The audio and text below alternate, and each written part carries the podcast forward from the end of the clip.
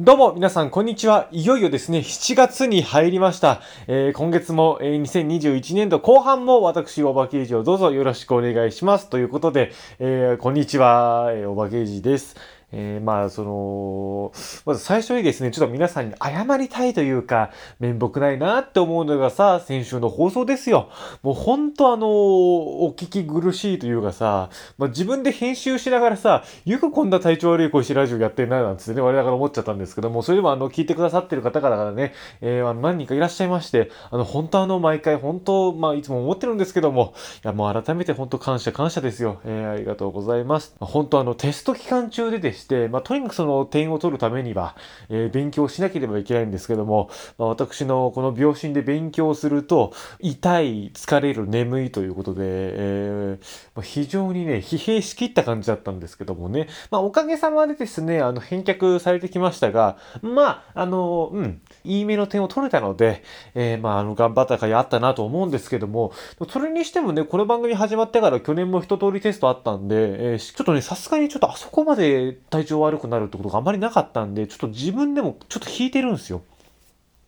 なんであんな体調悪くなっちゃったんだろうと。まあ、いずれにしろそのね、勉強以外の影響が、まあそれ以外にあって、まあそれが効いちゃったんだろうなっていうことはなんとなく思ってるんですけどもね。えー、いや、去年もいくら試験中だって言ったってあんつ書いてラジオ撮ってないですからね、結構イケイケで喋ってましたから、まあ、自分でも思うのは、やっぱ声っていうのが一番最後まで元気なんですよ。まあ私もね、あの、いつも元気いいわけじゃないんで、まあ基本的には体調悪い。うん。まあで、その日の中でも、その中でもどちらかといえば体調がいい日と、まあそこそこ体調が悪い悪い日、で、もう超体調悪い日って、まあこれがあの前回の放送だったんだけどもね、まあ今回はそこそこ体調が悪い日なんですけどもね、ちょっとその一定のレベルを超えると急にガクってくるんですかね。やっぱ声優さんとかでも言いますもんね。やっぱ最後まで変わらないのは声だって、なんか80代とかになっても、まあそれはね、えー、その若い頃のそのままじゃないけども、やっぱその声質っていうのは変わらないから、いつまでも同じキャラクターっていうのをね、演じられるとは言いますけども、それみたいなもんでね、私もね、多少体調悪くても、あの、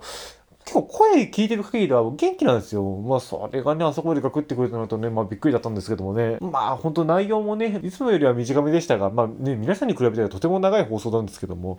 えー、まあそれでも本当、しかもね、なんか日本国憲法を覚えながらだったもんね。うん。まあだからね、やっぱそういう中でもさ、やっぱ週1配信をここで途切れさせるわけにはいかないということでやりましたけども、まあギリギリ本当、うん、まあ喋れたってことで、もうギリギリまあ健康的で文化的な最低限度の放送になったんじゃないですかっていうね。えー、そこちょっと、あの、テスト中、健康的だったっけ？健康でだったっけ？っていう、すごい迷っちゃったんですけどもね。えーまあまあなんかそういう問題もね、それはあの、やりながらだったんですが、まあ今週はですね、あの、一応その後、あの、テスト後にも病院に行きまして、え非常にもうさっぱりとした、え状態でさっぱりと、えー、取っていきたいと思います。ということで、え、今週はもういいかな、え、始めていきましょう。大場刑事ハングアップターミナル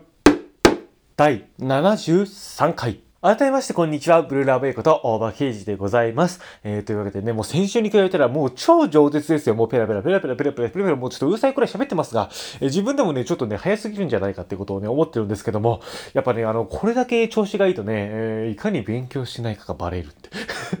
えー、まあ、病気してますから、あの、勉強してる以外で体調悪くなることももちろんありますけれどもね、えー、やっぱ先週との対比はそこですよ。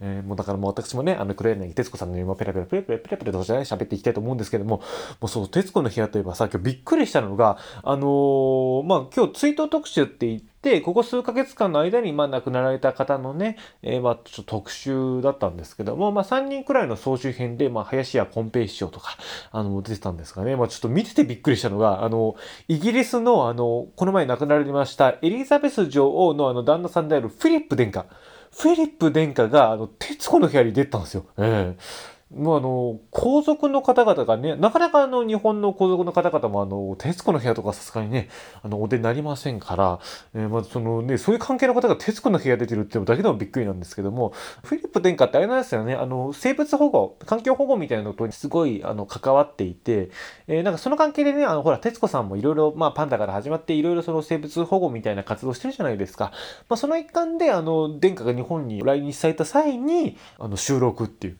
うん、本当あの、いつものスタジオに、なんかあの、普通にいるんですよ、フィリップ殿下が。でもあの、英語なんで、あの、同時通訳の方がいてね。さすがに徹子さん英語を喋っちゃったらしょうがないんで、まあ日本語で喋ってそれを通訳の方を介してフィリップ殿下が聞くみたいな。で、フィリップ殿下が喋ったことも同時通訳でやるんだけど、確か徹子さんってあれで英語をおできになるんですよね。えー、まあ多分編集じゃなくて多分本当だと思うんだけど、まあ徹子さんは普通にフィリップ殿下のこと言ったことをすぐ聞いて、はいはいはいはいみたいな感じで喋ってて、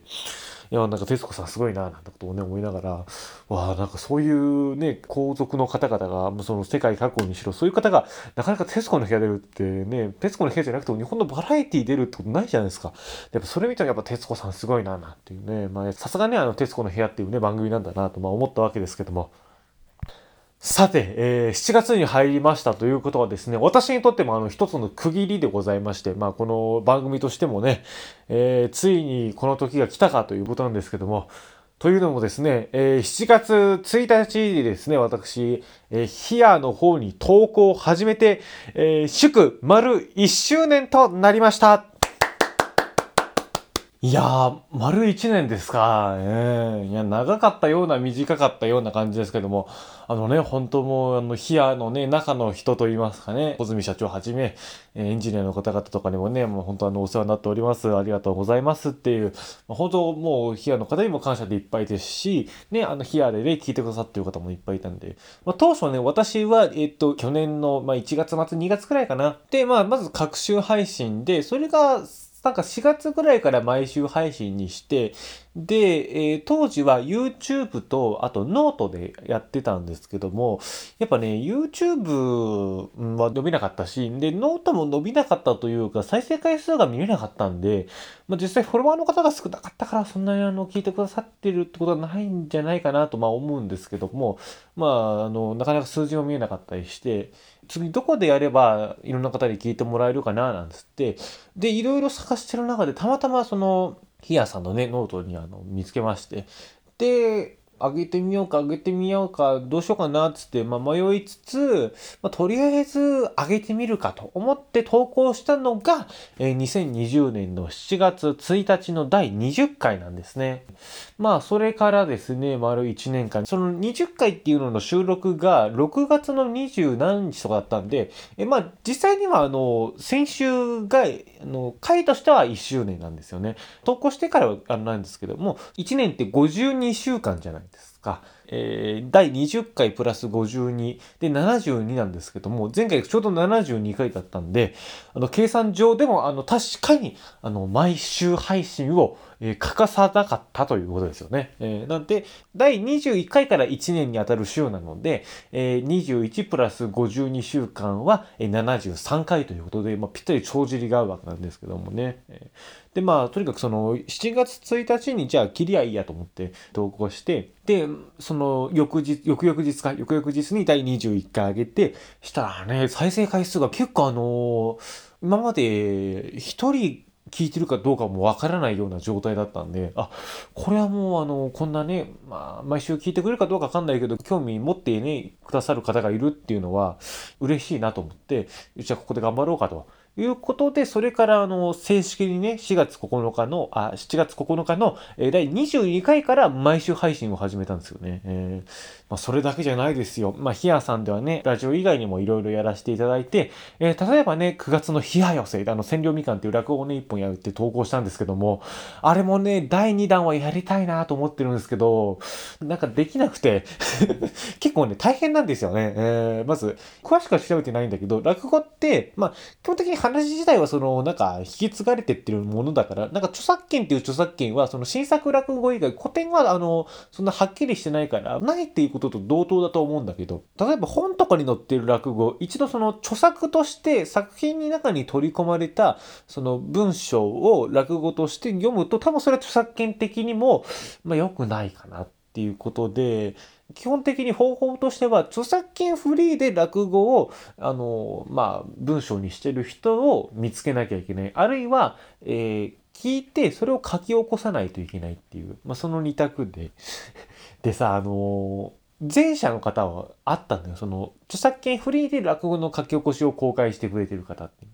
で、その方のやつで千両みかんをやって、で、まあ、第2弾やろうって。だからそれもね、えー、結構その物語帳っていうか、その高校にはなってないんですよね。結構文章的な感じなので、で、そのセリフ回しとかもあのはっきり書かれてないので、で、それを結構、いじらなきゃいけないんですよね。あの、普通にいじる分には構わないってことだったんで、規約上。で、それをいじって練習してみたいなことやってると結構大変で、で、第1回を、えー、去年の9月でしたよね。で、その2ヶ月後、11月頃に、やろうかなって思ったんだけども、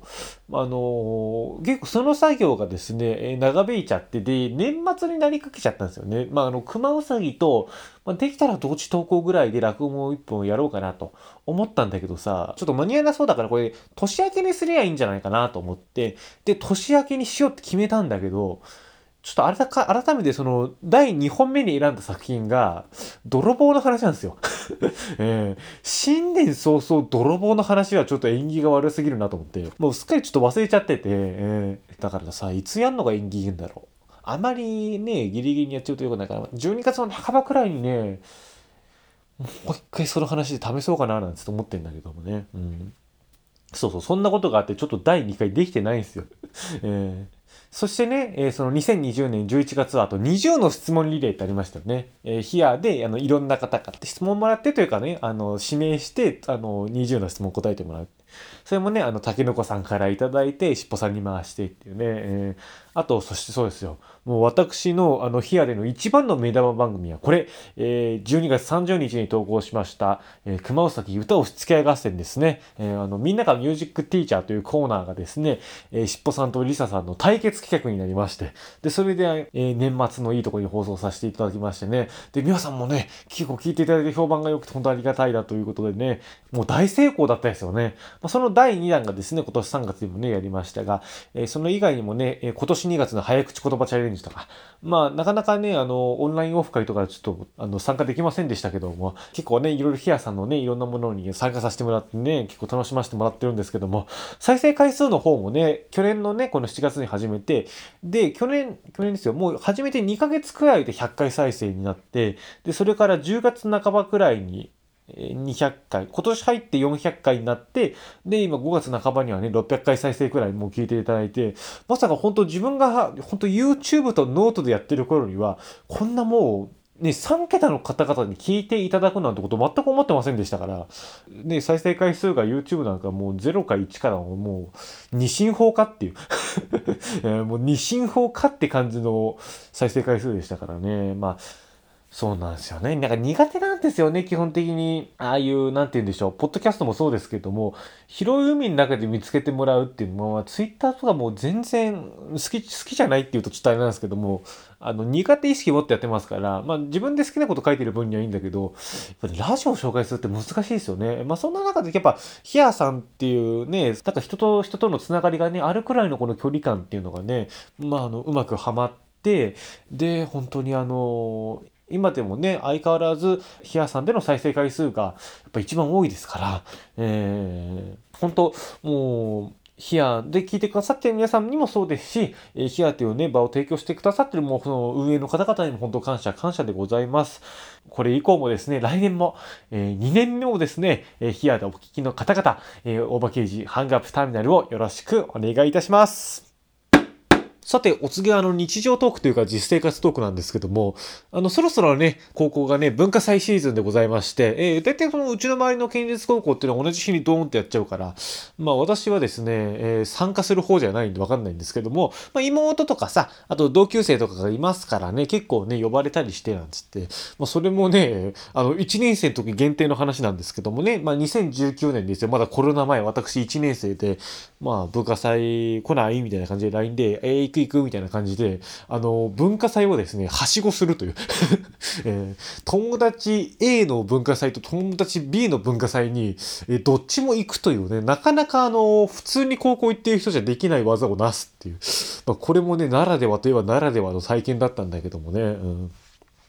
なんかそれもね、結構、あの、高校の文化祭って古本市っていうのがあるじゃないですか。あ、でもどうだろう？わかんないな。あの、ある学校あるんですよ。うちの周りでも普通に全部あるってわけじゃないわ。うん。その友達、一番の親友が行ってる学校が古本市もあるっつって、もうそれはあの、ぜひとも、古本をゲットせねばならぬっつって、その友達とさ、待ち合わせしているあの、古本はどこだっつって、図書館、図書館じゃないか、あの、古本市はこっちだっつって、二人でも古本市見に行ったりしてね、えー、結構ね、お安いんですよね。えー、まあ、あの、基本的に10円とかですから、えー、結構ね、まあ、あの、興味ある本もあったりして、あ、これラッキーなんつって、で、まあ大体そういう本をね、カバンに入れて、えー、生活したりするわけなんだけども、そういう楽しみもあってして、で、一方その翌日友達 B の方の文化祭に行ったんだけど、友達 B の方の学校の古本がしょぼい、しょぼかったっていうね、まあ学校によって個性とかあるんでしょうね。まあ、どちらかというと、なんだろう、なんだろう、その学校の生徒ってなんとなくのイメージなんですけど、本に執着ありそうなんですよ。私はそう。私も古本市とか言うけど、あまりね、本はね、売りたくない。うん。まあその、興味なくなったら、その本は、本も天下の回り物ですから、知識は金と一緒だと思ってるから、まあ、必要な人に売りたいなと思うけど、まだ自分がこれは必要だと、自分がまだ興味あると思うものは、まあちょっとやっぱ取っときたいなと思いが働くもんですから、多分そういうところが影響してるんでしょうね。あとその、多分ね、そっちの学校ね、OB とかにも結構呼びかけてたと思うんですよ。もう一つの学校のしょぼい方は生徒にしか呼びかけてないんで、まあそれはまあ集まんないだろうなっていう。まあそういう感じでね、行って、なんかもう久しぶりにね、中学の仲間と会って、おお、元気元気って言われて、いや、元気じゃないんだよって なかなかこの会社もちょっとね、えー、ジョークめいた感じないとできないんだけど、まあ現に病気治ってないからね、本当そんなやついないよ。うん、まあ、それもね、私も、まあ、中学校はね、ほとんど1年から病気してるからさ、なんか、うん、しがないやつっていう感じなんだけども、割とほら、田舎ですから、小学校と中学校のメンバーって、えー、まあ、半分とまでは言わないんだけど、まあ、そこそこ一緒なわけじゃないですか。えー、だからね、私、小学校では、まあ、そこそこその、あの、うん、顔がでかかったから でかい顔、ちょ、ちょっとでかい顔してたから、うん、まあ中学校でそれなりに縮んでもまだあの人の顔の形を保ってるくらいだから、おーお元気か元気かなんつって。もう私は違うけど、みたいな感じでやってるんだけど、あの、中学校から一緒になったやつはなんかあの、あの病人なんであんなフレンドリーにやってんだっていう、なんかちょっと軽く惹かれた思い出があるね。まあ中学校にいるうちは多少な仲間内って感じだったからあれだったけどさ、そうそうそうそう、なんかあの、ちょっと不思議がられたね。うん、高校の文化祭の思い出不思議がられたになっちゃいそうで、ちょっとそのままじゃ終われないんだけど。まあなんかそうやってね、参加してさ、学校の様子聞いたりしながらさ、へへーなんつって、じゃあまた来年も来ようかな、つって、そうそう。なんかそのね、いろんな人にもさ、小学校の同級生とかにもさ、高校の文化祭また来年も来てね、みたいなこと言われて、まあ、まさかほんとこんなコロナウイルスでね、大変な世の中になるとはっていうね、感じで。まあ、でもね、去年も学校内ではね、やったらしいですけどもね、えー、その古本、こんなのあったけどいるみたいな LINE が来てたんで、まあ、今年も参加はできないんですけども、なんかリモートでいい本があったら見つけようよっつって、えー、なんかその友達も連絡してくれたんでね、ありがてえ、なんつって。まあなんかでも懐かしいな、その、一昨年の文化祭。あの、そこでさ、友達と久しぶりに会うわけですよ。やっぱその、学校で忙しくなってるからさ、なかなか会う機会なくて、で、会って、じゃあなんかたまにはカラオケでも行こうかなんつって、私そんなカラオケ行ったことないし、そいつもそんなカラオケ行くような人に見えないんだけど、なんか知らないんだけど、その場のノリで翌日、翌日ってかその、文化祭明け 文化祭終わった後、その、ね、翌日くらいに2人でカラオケ行くっていうね、なんか、懐かしかったな、あの頃。ね、まさか本当2020年、2021年というこんな、えー、苦難の年になるとはね、思ってませんでしたからね。でもね、まあ、今年はね、結構学校によって対応が違う形で、えー、っとね、そこで一回情報整理すると、友達 A、友達 A の学校と、えー、友達 B の学校って今言ってるじゃないですか。で、友達 B の学校に、えー、私の妹が入ってるんで、えー、まあ、大体あの、私がその、まあ、知ってる学校っていうのは2校なんですけども、えっ、と、なんかね、友達 A の学校はもう、特に県から特別なガイドラインがあるとかじゃないらしくて、えー、その文化祭実行委員長の判断っていう、そういう感じらしくて。で、友達 A の学校はね、もう完全に保護者とは入れないっていう。でも3年生の保護者は良くなるかもしれない。これがちょっと今調整中っていうのを聞いたのが最後だったかな。結局どうなったんだかよくわかんないんだけど、まあ入れたとしても3年生の親だけ。もう授業参観じゃんっていう。で、えー、友達 B 兼、えー、私の妹兼ちょっと友達 C って出すけど 友達 C っていうのここに急に出てきたんだけど、まあその、小学校のね、同級生が、まあその学校に、まあ何、結構いっぱいいるんだけど、うちの一人、LINE が繋がってる人がいるんだけど、私、LINE でやり取りしてる友達ってほとんど片手くらいですから、まあだからその、友達 A 以外ですよ。友達 A 以外があってる、その友達 C なんですけど、まさかのその友達 C が、あのー、文化祭の実行委員長になるっていう うん、ちなみに、え、友達 A と友達 B はもうほとんど文化祭とか冷めてるんですよ。なんか、うん。そういうやつなんですよ。多分、その中で私が一番お祭り男なんじゃないかなってくらいの、まあ、お前どこにも学校行ってねえだろっつって、あ、はいすいません、所属してませんって感じなんだけど、そうそう、なんか聞いてもさ、すごい二人ともさ、なんかさっぱりとした返しでさ、まあよくわかんないけど多分そんな感じなんじゃないとかさ、もう友達 B なんかさ、なんかちょっと前言ってたもん、ほんと、あの、オリンピックじゃねえんだからとっとと観客入れないってこと決めろみたいな。もうなんかそういう奴らに囲まれてるお祭り男っていう、かっこあの学校所属なしって、えー、そういう状態だからさ、もう私はもうどちらかというと妹から、ああ、なるほどなるほどって聞いてるみたいな感じでね。えー、あとその実行委員長から直にやり取りしてる。んな感じになりそうっつって。えー、まあそれもね、年明けだったからまだ年度前だったんだけども。そうでも、実行委員長とね、あれとねばもう来賓ですよ。えー、もう来賓として行きますからっつって一応まあ行っちゃった手前もあるから、その妹が行ってる学校には、まあ行こうかなとは思ったんですよね。えー、それもね、でも結構あの、どうなるかっていうのがまあ、なかなか決まらなくて、で、行けんのか行けないのかって分かんなかったんですけど、この前通達が来て、うちの妹兼友達 BC が行ってる高校は、えー、同居家族のみ OK っていうことになったんですよ。でも、えー、各1日1人と。えー、で、もう名前、そして、えー、俗柄、まあ、あの、父、母、兄、弟みたいな。それも書かないといけないっていう、結構、あの、しっかりとした枠組みで、基本的に同居家族しかいけない。しかも1人ということは、例えば、あの、母と弟とかさ、ね、上2人とか下2人とかっていうのもできないと。え、1日1人だけ。そう、で、なんか、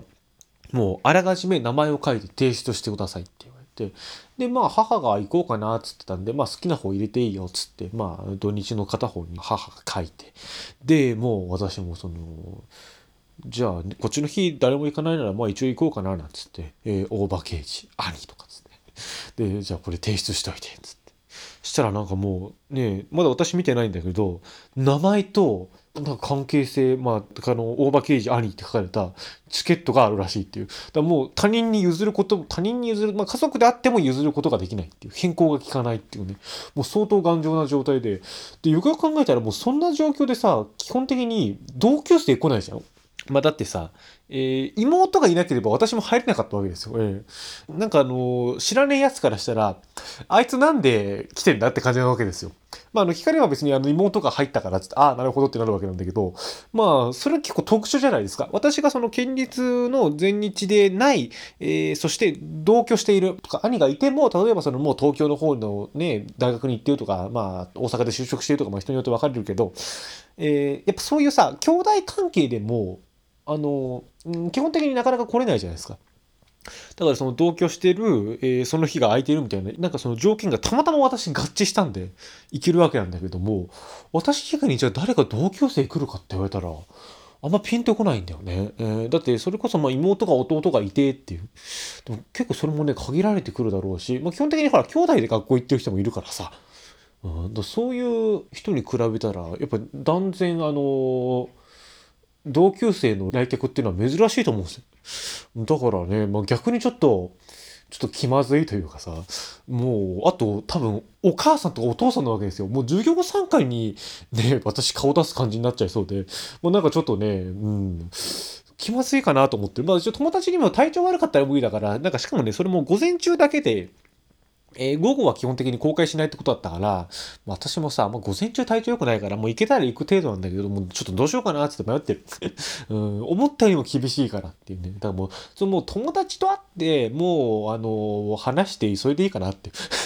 うん、まああまりね、うん、あんま方々に顔出してもなっていうね気分だしね。あとね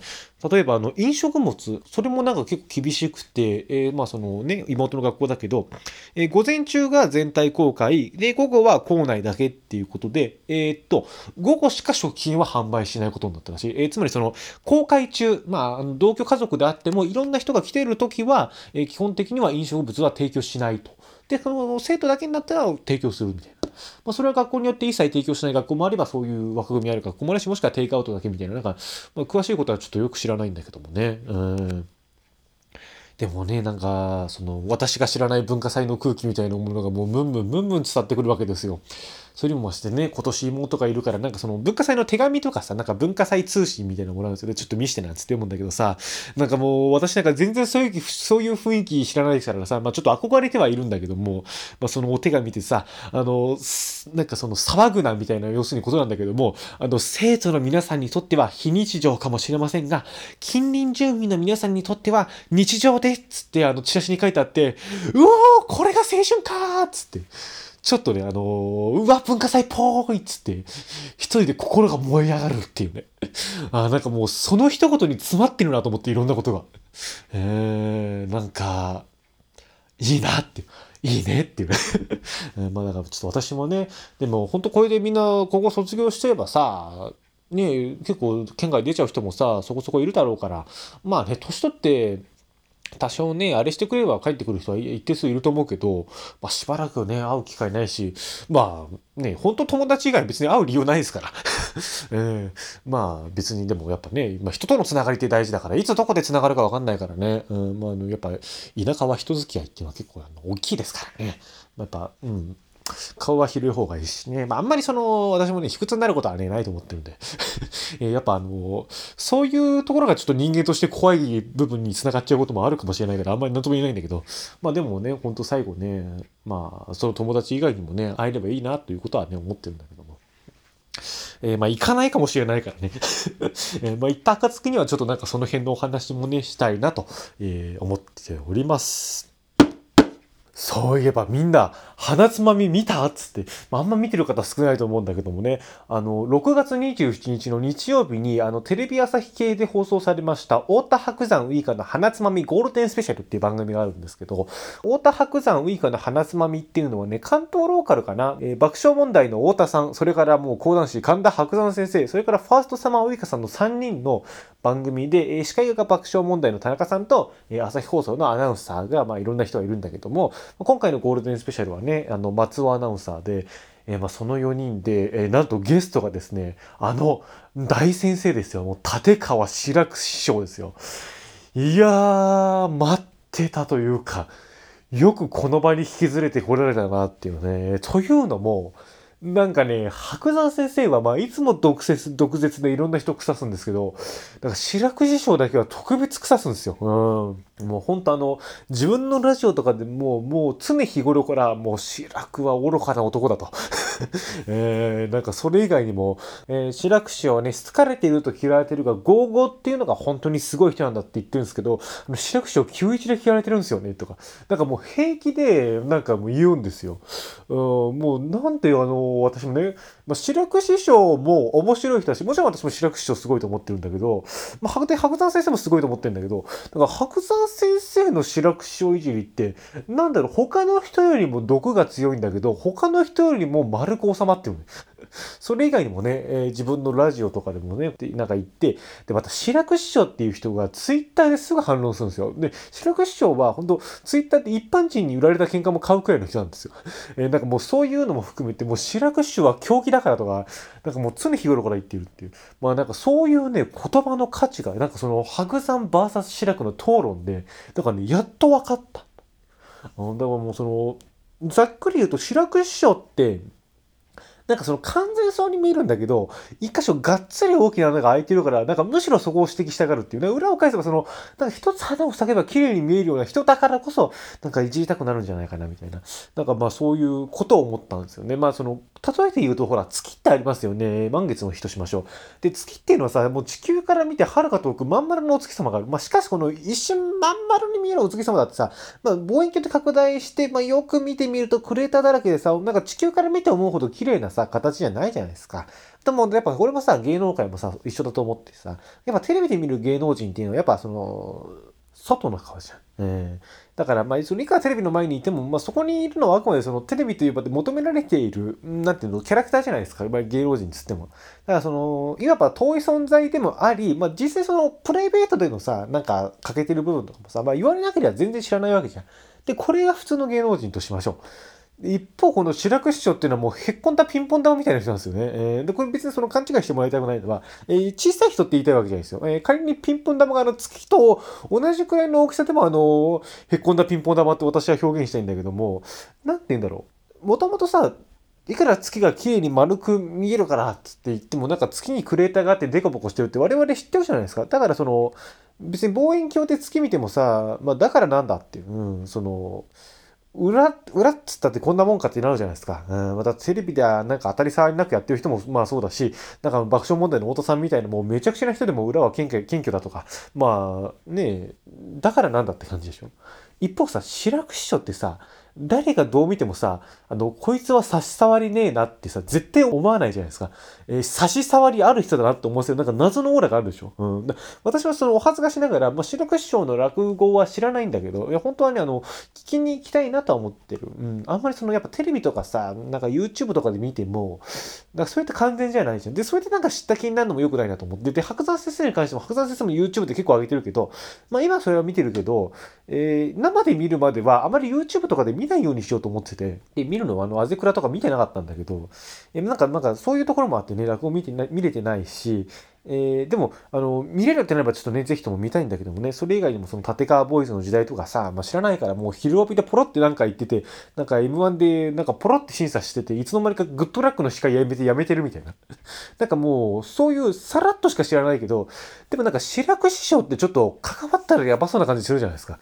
でもさ、あの、案外白く師匠が出るテレビを消音にしてみると、意外となんかなんだろう、ただの真面目そうで丁寧そうで落ち着いてて常識もありそうな根は高い特徴の、あの、なんかなさそうな真人間のおじさんに見えるじゃないですか。でもなんか再びさ、声オンすると、なんか白く師匠ってさ、やっぱなんか明らかに何かへっこんでるなって感じるわけですよ。なんだろう、その、なんかそれによってその、なんか狂気的なような変わった形をしてる風に思われそうな人だと思うんですよ、主役賞って。本当ちょっとここまで聞いて何言ってんだお前って人いたら本当申し訳ないんだけど、ごめんね。もうこれも完全に私の世界入っちゃってるし、もう今回に関してはがっつり台本起こしてますからね。えー、だからその主役師匠っていうのは、やっぱそういうところでもちょっと余計クレイジーだと思わせて、そのギャップ萌えっていうか、そのギャップ萌えの萌えっていう方は、あの、炎上する燃えるっていう意味の方なんだけど、まあそういう意味でね、まあ、ギャップ萌えする人なんじゃないかなと。まあ、つまりその志らく師匠っていうのはさ、もう本当はその月なんかよりっていうか、そのそこら辺の芸能人よりも、それはもう落語に対する才能に秀でてて、それは本当白山先生を認めてたけど、いや私もまあ、志らく師匠っていうのは本当落語に対してはすごい人だなと思うし、えー、まあ普通に見てもすごい人だなとは思うんだけどもね。えー、でもその、白く師匠のそのなんか雰囲気っていうのは、元来の形としては本当にもしかしたら機械的で無機質で客観的に、まあ、とても綺麗な整った形の物体だったのかもしれないけども、やっぱそこがなんか一箇所思いっきりへっこんでるような雰囲気を出すことによって、他にはない異質さっていうのが流行ってんじゃ、あの、放ってんじゃないかと。で、まあ、これがただ悪いんじゃないってことをお伝えするために、まあ、まあ、その、一つ紹介したいのが、穴が開いているイコール愚かではないんだけど、まあ、いつかのその志らく師匠のツイートをね、ちょっと読み上げたいんですが、これもその白山先生がラジオで言ったことに対してのそのツイッターでのあの反撃なんだけど、いいか白山。芸人は愚かであるが基本。愚かというのは芸人にとって最大限の褒め言葉。志らくは年がら年中ネット上でバカだと褒められている。白山は今のところ優勝すぎて愚かだと言いづらい。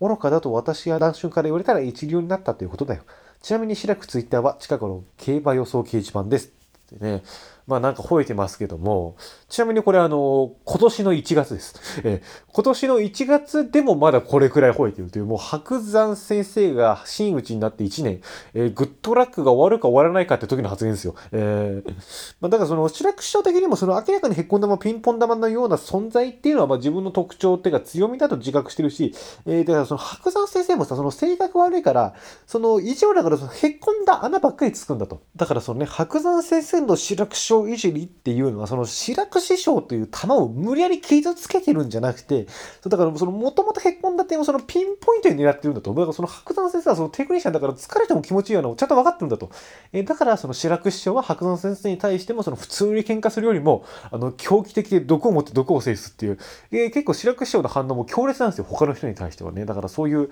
えー、だからまああの人間ね、もともとデコボコだと知ってる月のクリエイターを拡大してみても何とも思わないけど、本当に球体でツルツルの綺麗な、本当丸いオレンジ色のピンポン玉がもう一箇所思いっきりへっこんでたら、その、いくらなんかデコボコにへっこんでる月とは言わないけども、えー、明らかに一箇所潰れてるあのピンポン玉はへっこんだピンポン玉って言うじゃないですか。だからその、つまりそのへっこんでること以外は逆に言えば完璧ってことなんですよね。白山先生のその主役師匠はツイッターでなんか喧嘩したりしてた愚かな男だっていうのも、裏を返せば、その、それ以外は完璧だってことのやっぱ裏返しなんだなと。だからいくらそのね、本当一般人のクソリップで喧嘩してるとか言われても、まあそれ以外は本当やっぱ例えば落語の才能は尊敬に値するとか、なんかそういう、なんか白山先生のいじりっていうのは、その、光と影みたいなそのものができた、その立体的で緻密なニュアンスの話だったんだと。だからそのお互いなんか、なんだろう、リスペクトというか、そのお互いの暗黙の了解みたいな流れで、であ、収まってたんだなと。だからその私がその、なんか一筋縄じゃないなと思ってた白山先生と白く師匠の喧嘩っていうのは、やっぱこういうところで、なんかうまく回っているんだと。なんかいうことが、それがもう鼻つまみったらもうストーンと腑に落ちて、だからもうそれこそやっぱ達人ですよ。もう志らく師匠にも白山先生にも感服っていう。だからテレビの前でひれ伏しましたからね。えー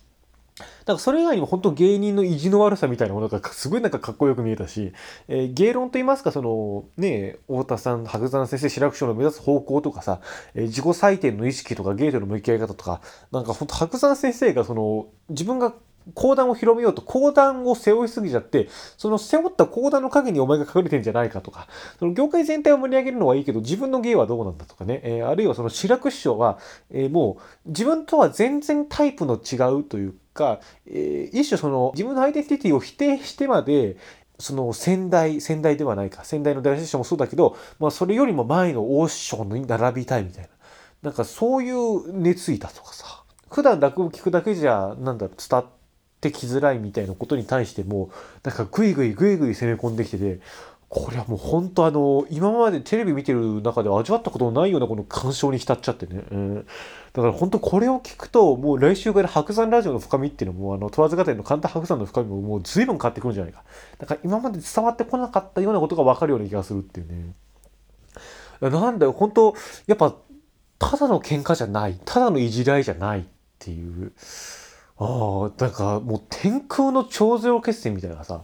ほんともう白山先生と白く師匠が浮いて見えたもん。いやだからね、ちょっとそこにね、あの、太田さんがさ、また挟んでくるのも面白いのよ。うん、だから、ちょっと白山の確執シリーズとかさ、もう白山喧嘩シリーズ、今後どんどんやってもらいたいね。だからもうここではさ、もういよいよ来月あたりとかさ、まあ、伊集院さんとかはちょっともうマジ喧嘩になっちゃってるからさ、まあ、やめてた方がいいかもしれないけど、やっぱね、あの、宮川勝を出してほしい。えー、ほんともう松ぼっくり王国の乱が大変なことになってますからね。えーや、ほんともうみんな大好き、松ぼっくり王国ですよ。本当あの、白山ラジオの白山先生の次くらいにこの令和のように宮川勝を布教する私としては、もうこれね、松ぼっくり王国の乱についてはね、なかなかあの、一目置いてるんだけど、一目置いてるって言い方も変だな。というのもね、その、まあ、宮川勝さんっていうね、伝説的なもう、なんだ私は知らないんだけど、誰なんだお前はとか、バツラジとか、で、私が知ってる世代だと、パカパカ行進曲、えー、それから、デートの時間でしょ。これ私大好きでね、もうずっと小学校の頃聞いたんだけども、もう小学学校の頃から宮川勝が好きだったっていう時点でもう TBS リスナーのあなたはもう私がもう変わった人間だっていうことはもうお分かりかと思うんですけど。でね、えー、まあその宮川さんはもうでも TBS でなんかその改革でなんかもうリストラされちゃって、で、もう今はその、もう完全に自分一人で番組を作って自分一人で番組を売るっていう。で、松ぼっくり王国に関しては TBC 東北放送に委託して、まあ、なんというかまあそこにまあ納入して、そこがメインになる形でやってんだけど、まあほぼ全部一人で作ってる。あと宮川勝 MT っていうラジオ日本の番組もほぼ自分が作ってるっていう。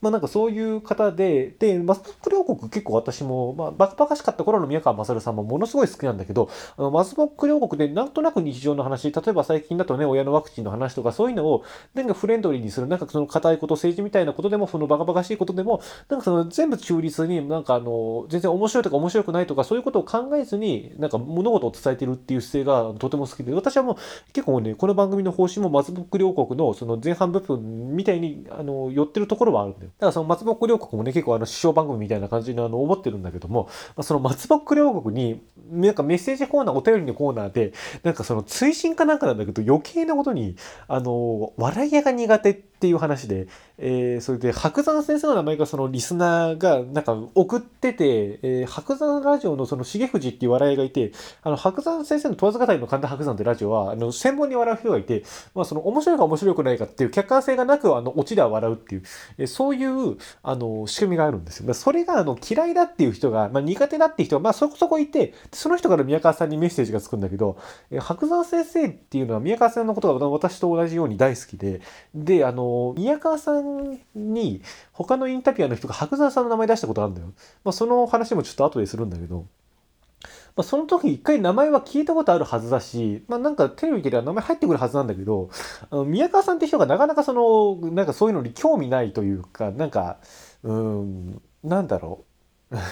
無頓着な人で、えー、芸能界に関しては全く無頓着な人なので、なんか結構芸能人知らないって人も多いんですよね。えー、なんかそれもまたあの、そういう人なんだけども、そこでさ、その宮川勝さんがさ、白山のイントネーションとか、なんか白山でたまたま噛んじゃったんだよ。で、そしてあの、白山先生を知らない不利疑惑みたいなのが生まれた上に、あの、宮川さんがさらにその、ラジオワンオペ原理主義っていう、まあその私が名付けたんだけど、要するにその、やっぱラジオの基本は一人でやって全部一人でやることだみたいなことを、ね、自分で喋って自分でレコードかけてみたいな、まあそういう生放送の時代からの7か月ことだっつって、えー、その、それを振りかざしたんですよ。やっぱラジオは一人が原理主義みたいな。それを聞いた白山が、白山その、東京とかでやってない番組なんだけど、やっぱ宮川さん好きだから聞いてるんだね。うん。それをもう聞いて、ラジオで反応したんで、もうそれに引き換え宮川勝みたいな感じで名前出して。でもあれももうほとんどアナフィラキシーショックだったよね えー、もう宮川さんにプスってやられたのをもうまたいじりにいじりまくって。でも私もさ、白山先生もさ、あんな好きだって宮川さんあんないじるのもあんまどうかと思うんだけど、それは面白いからまあ私はいいかって別にリスナーだからさ、そのリスナーはまあ関係ないから。え ー、まあその翌週さ、その松木両国の方に、多分それはね、宮川さん白山先生のラジオ一切聞いてないと思うんですよ。えー、まあ聞いてないって言ったんだよ。その、その1回目の笑いやかに苦手って言った人に追追するメールが届いて、で、その、さらにそこで宮川さんがなんか燃え上がっちゃって、なんかわかんないんだけど、あの、その笑い屋が無理やり笑ってることに対して、えー、補助輪付きの自転車でいいから競輪の選手になりたい人とかさ、もう、僕なんかそれをありがたいと思って調子こける人間は信じられないとかさ、ちょっとさ、踏み込んでディスってるわけよ。もうなんか泥仕合みたいになってきてさ、で、もう今回、その翌週の白山先生のラジオではもう宮川さんいじらなかったもんね。さすがにちょっともう、手に負えないってあったのかな。で、その宮川さんも、宮川さんはポッドキャスト番組なんか自分でその出て、なんかそこでもそのなんか、なんか周りのライターさんかなんかからネットニュースになってますよって聞いたけど、まあなんかよくわかんないことだったんで、まあそう誰がどうと喋ってようと、まあいいやって。まあ人気者のね、口の反に乗せてもらえることはありがたいけどね、なんつって言って、いや、これもう完全に冷戦状態になってきたっていう。だからもうここで、ここでもう TBS ラジオの結構すごいパーソナリティになった宮川さんだから多分ね、太田さんともつながりあると思うんですよ。いや、太田白山ウイカの花つまみ、宮川勝襲来スペシャル見たいなっていうね。うん。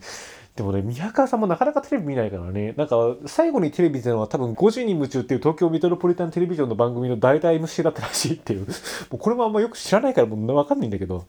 いや、なかなかね、テレビは出ない人だからね、でも、ちょっと本当に一回、白山先生と決闘してもらいたいなっていうのは、リスナーとして思いますけどね。えー、それだけじゃなくても、宮川さんも面白いので、えーまあ、ぜひともね、松木両国とかね、ちょっとね、おすすめするとね、ちょっとね、自分、自分が恥ずかしくなっちゃうような番組が多いんだけどね、まあそういう番組ですからね、楽しいんですけどもね、まあでも、その、まあ宮川さんも結構、意外とラジオに対してはストイックに向き合ってる人で、なんかバカバカしい番組やってるんだけど、まあ、年取って考え方が変わってるのか、もともとのね、放送作家でっていうことで芯があったのか、芯があるのかどうかっていうことは、まあちょっとね、私からもね、はっきり言うのは失礼だから言えないんだけども、その、以前ね、去年の春にその、さっき言ったその白山先生の名前を出されたインタビューがあったんですよ。まあその時に、なんなんかね、確かにあの、私も聞いて、なんかあの、ラジオ聞いてるとは言わないけど、周りから聞いてますと、そのなんかね、講談師の方が、なんか僕の名前をね、なんかすごい出してるって言うんだけどっていう、確かにその時に白山先生が宮川勝さんの名前をね、5週連続で出すっていうね、なんか異常事態があったんですけども、その時にあの、宮川さんがね、フリートークで他の番組の話をする場合は、単純に話すことがないんですよ。もう僕に言わせたら、もう話すことがなくなったのかよって思いますけどね、つって宮川さんが言うのよ。完全にこの番組の芯まで来れちゃったなっていうね。えー、もうこの番組、花つまみ、問わず語りの神田博さん、宮川勝、マスボック両国、さらに宮川さんのポッドキャストっていう、もう、それだけじゃないけども、今、今5番組くらいの名前出してますから。えーまあ、宮川さんにはまあ馬鹿にされるんだろうな。えー、でも本当その通り、宮川さんがおっしゃることも分かると思う本当に自分が今週あったことを喋りたいと思ったら、他のテレビ番組の話なんか飛ばしちゃうもんね。うんまあなんかね、そういう本当私もね、しがないパーソナリティですけども、来週以降もですね、えー、日や2年目もですね、えー、ぜひとも聞いて、えー、コメントなどしていただけたら嬉しいなと思っております。えー、それでは皆さん今後ともよろしくお願いいたします。えー、ここまでのお相手は、えー、おばけいちでした。それではまた来週。